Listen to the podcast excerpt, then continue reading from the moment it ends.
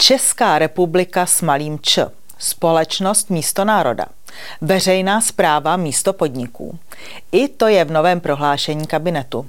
Vláda Petra Fialy je zkrátka inovativní. Nejenže vytvořila tři nové ministry, nejenže tvrdí, že jsme ve válce a toto tvrzení následně označuje za metaforu.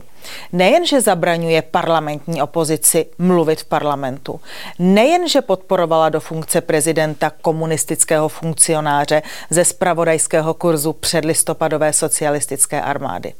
Teď přišla s inovací další – Změnila své programové prohlášení, na základě kterého získala před rokem důvěru poslanecké sněmovny. Pojďme na to.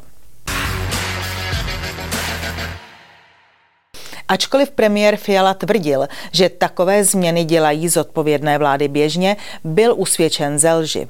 Byl nucen přiznat, že jeho vláda je první za posledních 30 let, která mění své programové prohlášení. Je s podivem, že to Petr Fiala neví. Je přece profesor politologie a navíc vystudovaný učitel dějepisu. To není nic eh, ani záhadného, ani překvapivého. Prostě každé programové prohlášení se musí po roce upravit a odpovědná vláda to udělá. Já myslím, že toto je něco nového. Vláda, prv, jsme první vláda, která po roce si zrevidovala programové prohlášení a řekla, tady toto je realističtější program. Aby bylo jasno, jsme porovnali loňské a letošní inovované vládní prohlášení. A nestačili jsme se divit. Co zaujalo na první pohled je hrubka. Vládou projednaný materiál byl zveřejněn jako programové prohlášení vlády České republiky. Ovšem s malým čo. Po pár dnech a po upozornění řady občanů se z malého č stalo č velké. Pozoruhodný intelektuální výkon vlády bývalého rektora profesora Fialy, který je mimochodem také vystudovaný češtinář. Takže premiér Fiala propadl jako profesor politologie i jako učitel dějepisu a češtiny. Ale pojďme k samotnému inovovanému obsahu vládního prohlášení. Drtivá většina termínů ve vládním prohlášení se odsouvá kromě jediného. Jde o výdaje na obranu. Ty měly dosáhnout 2% HDP v roce 2025. Ale této sumy dosáhnou už o rok dříve. Z inovovaného vládního prohlášení vypadl současný valorizační mechanismus důchodů. To jsme ostatně viděli v minulých dnech ve sněmovně. Dále vypadlo snížení odvodů. Zmizela daňová brzda. Zmizelo navýšení platů pedagogických pracovníků srovnatelné s učiteli. A zmizelo slovo národ. Národ nahradila vláda slovem společnost. A víte v jaké větě?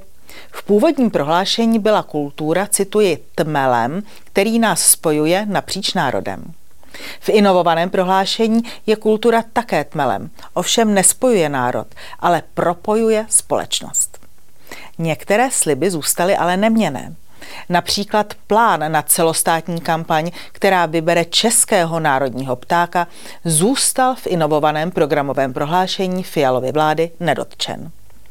Z inovovaného vládního prohlášení vypadly také malé a střední podniky. S nimi chtěla vláda v minulém vládním prohlášení v rámci vědecko-technického rozvoje propojovat akademickou sféru. Podle inovovaného vládního prohlášení se s akademickou sférou nepropojí malé a střední podniky. Ale pozor, firmy a hlavně veřejná zpráva. Vláda chce také posílit výzkumné instituce. Evidentně hned přešla od slov k činům.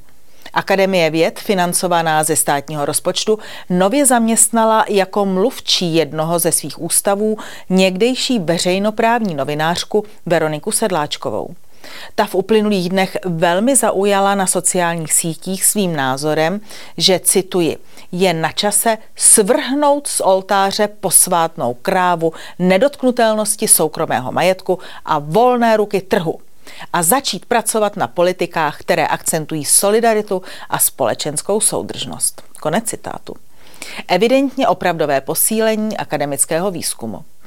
Co dalšího Fialova vláda ve svém programovém prohlášení změnila? DPH na bydlení se nesníží, odpisy se neskrátí a přijetí eura se přiblíží. Vláda se v novém prohlášení přihlásila k implementaci dosažení snížení emisí o 55% do roku 2030, tedy k balíčku Fit for 55, před kterým varují celá průmyslová odvětví.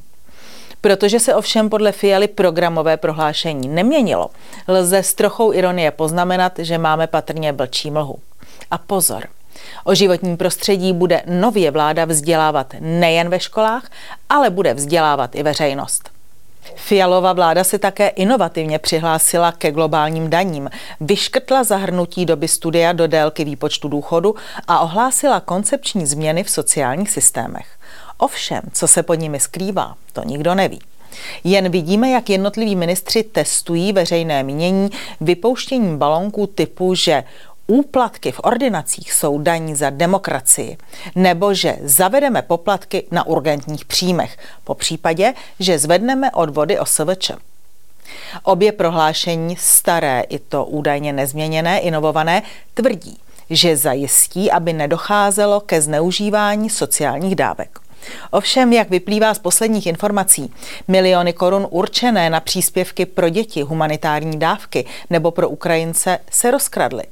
A to díky chybnému elektronickému systému Ministerstva práce a sociálních věcí, který umožňoval podvádět a o jehož chybách úředníci vědí už od května loňského roku. Ale abychom nebyli jen negativní. Víte, co přibylo v inovovaném programovém prohlášení? Pohyb. Ten se dříve týkal jen dětí a mládeže. Teď se týká nás všech v oblasti veřejného zdraví. Vláda podpoří pohybové aktivity a bude zlepšovat pohybovou gramotnost. A tady musíme Fialovou vládu pochválit. Je to jediné místo, kde skutečně začala u sebe.